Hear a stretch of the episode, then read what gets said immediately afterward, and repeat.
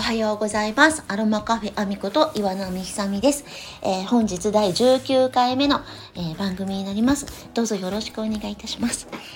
えっ、ー、と、今日の立品松は、ちょっと風が冷たいけど、そうだな、お天気良くて、10、今、どれくらいでしょうかね、15、6度くらいはあるのでしょうか？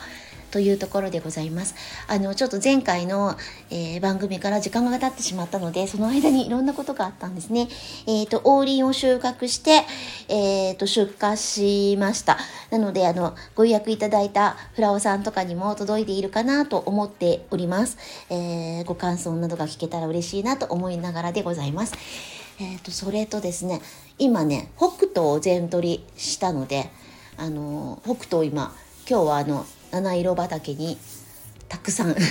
あのご注文いただいた分も合わせてたくさん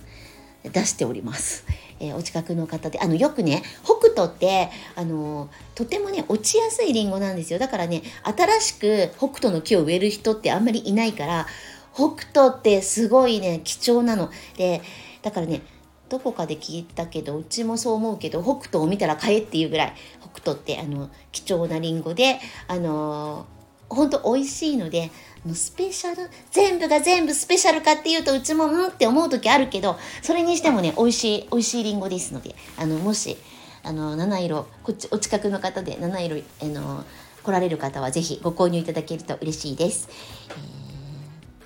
はいそんな感じでちょっとりんごのお話をして、えーと、いよいよえーとえーとですね、他にもりんごのお話続くな、えー、明日から富士の収穫になります11月10日になりますとあの一斉に富士の収穫が始まりますのであのこれから今までもりんごの季節でしたけど さらなるりんごの季節ということであのりんごの王様富士の収穫が始まるところです。あのまあ、王林ですとか北斗ですとかあの収穫しててその間にはあの山の上補助にあの主人の、えー、仕事関連の方で15年ぶりぐらいにあのこちらでつながってスタイフをきっかけにつながってくださった方がご家族で北斗の収穫を手伝いに来てくださいまして、えーと、山の上の、で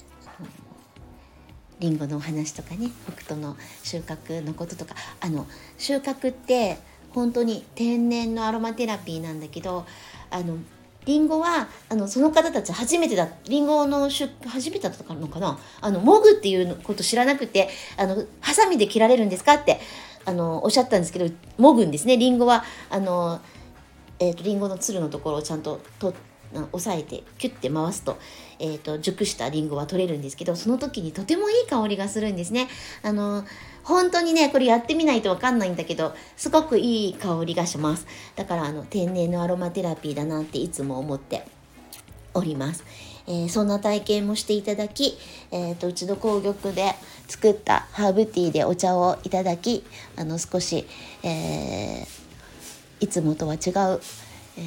非日常が味わえてたのではないでしょうかうち私たち私ははじあの初めましてですしあの主人も前回1回ねあの七色とか来てくださったんでお会いしてはおりますが、えー、昔のあの関係ね15年ぶりくらいであのまたりんごをりんごやスタイフを通じてまた、えーと、お付き合いがつながったというかそういうえー、ことになったようでとてもあの嬉しく楽しい時間を過ごしました。で、えーと、今日はねちょっと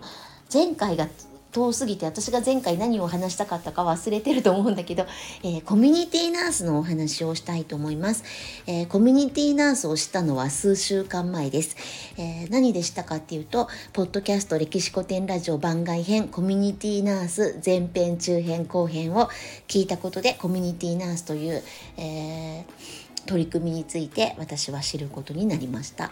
あのどういうことかっていうと,、えーと、それが都会であろうが田舎であろうがその町に、えー、コミュニティナースというスペシャリストを町の動線にあの配置することによってその総合扶助のまちづくりをするっていう取り組みをされている、えー、コミュニティナース株式会社という会社が出雲にあるそうです。えー、そこの代表の矢野さん、矢田さんか？代表の方が、あのーそのコミュニティナースのお話を、えー、歴史古典ラジオ番外編で、えー、コミュニティナースのお話として前編中編後編とお話しされているお話を聞いて、えーと、私も主人もすごくあの感銘を受けたという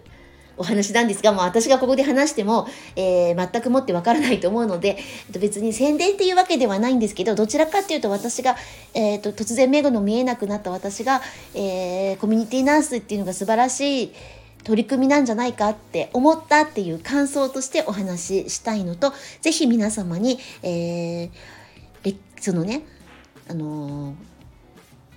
歴史古典ラジオ番外編コミュニティナース編を聞いていただきたく今日はスタイフでこのお話をしました。えっ、ー、ともうこのラジオってその全世界に発信されてることにななってるわけですよ。スタイフっていうのはそういうね機能があるのであのーいろんなところで全国にもそのコミュニティナースの取り組みはあの実装されているそうです。あの取り組まれている町もあるそうですのであのうちの町ではもう始まってるよっていうお話でもいいですしあの聞いてみたよっていうお話でもいいので私が今日これあのわざわざっていうかねどうしてもお話ししたくてあの話しておりますのであのー、えっ、ー、とできればあの聞いてくださっている皆様に、えーと、聞いていただければと思っています。あのお願いだな私の今のお願い。えーと、私もねちょっとこれ問い合わせてみてみたいと思ってるんです。でコミュニティナースにちょっと何ていうのかなもうちょっと勉強したいと思っているのでまあ今私はそう思ってますっていうところも含めて今日お話ししました。えーとまあ、唐突といえば唐突なんですがあの主人と私と2人揃ってこれすごいんじゃないかなってあの思っている、まあえー、取り組みなので、まあ、そんなことを今思っています感じてますということをどうしても、えーと、スタッフ F でお話ししたくて今日はお話をしました。えーとまあ、これから忙しくなってちょっと主人に全部負担がかかってくると申し訳ないのでスタイフの更新をどのようにしようかっていうところではございますがあのーえー、まあ、これからもちょっとずつではございますけれどもあのお話ししていければと思っています。あの本当に本格的に富士の収穫になりますので、えー、その件についてもまた随時お話をさせていただこうと思います、えー、今日はこの辺で終わりにいたします、えそれでは皆様いい良い一日でありますようにごきげんよう。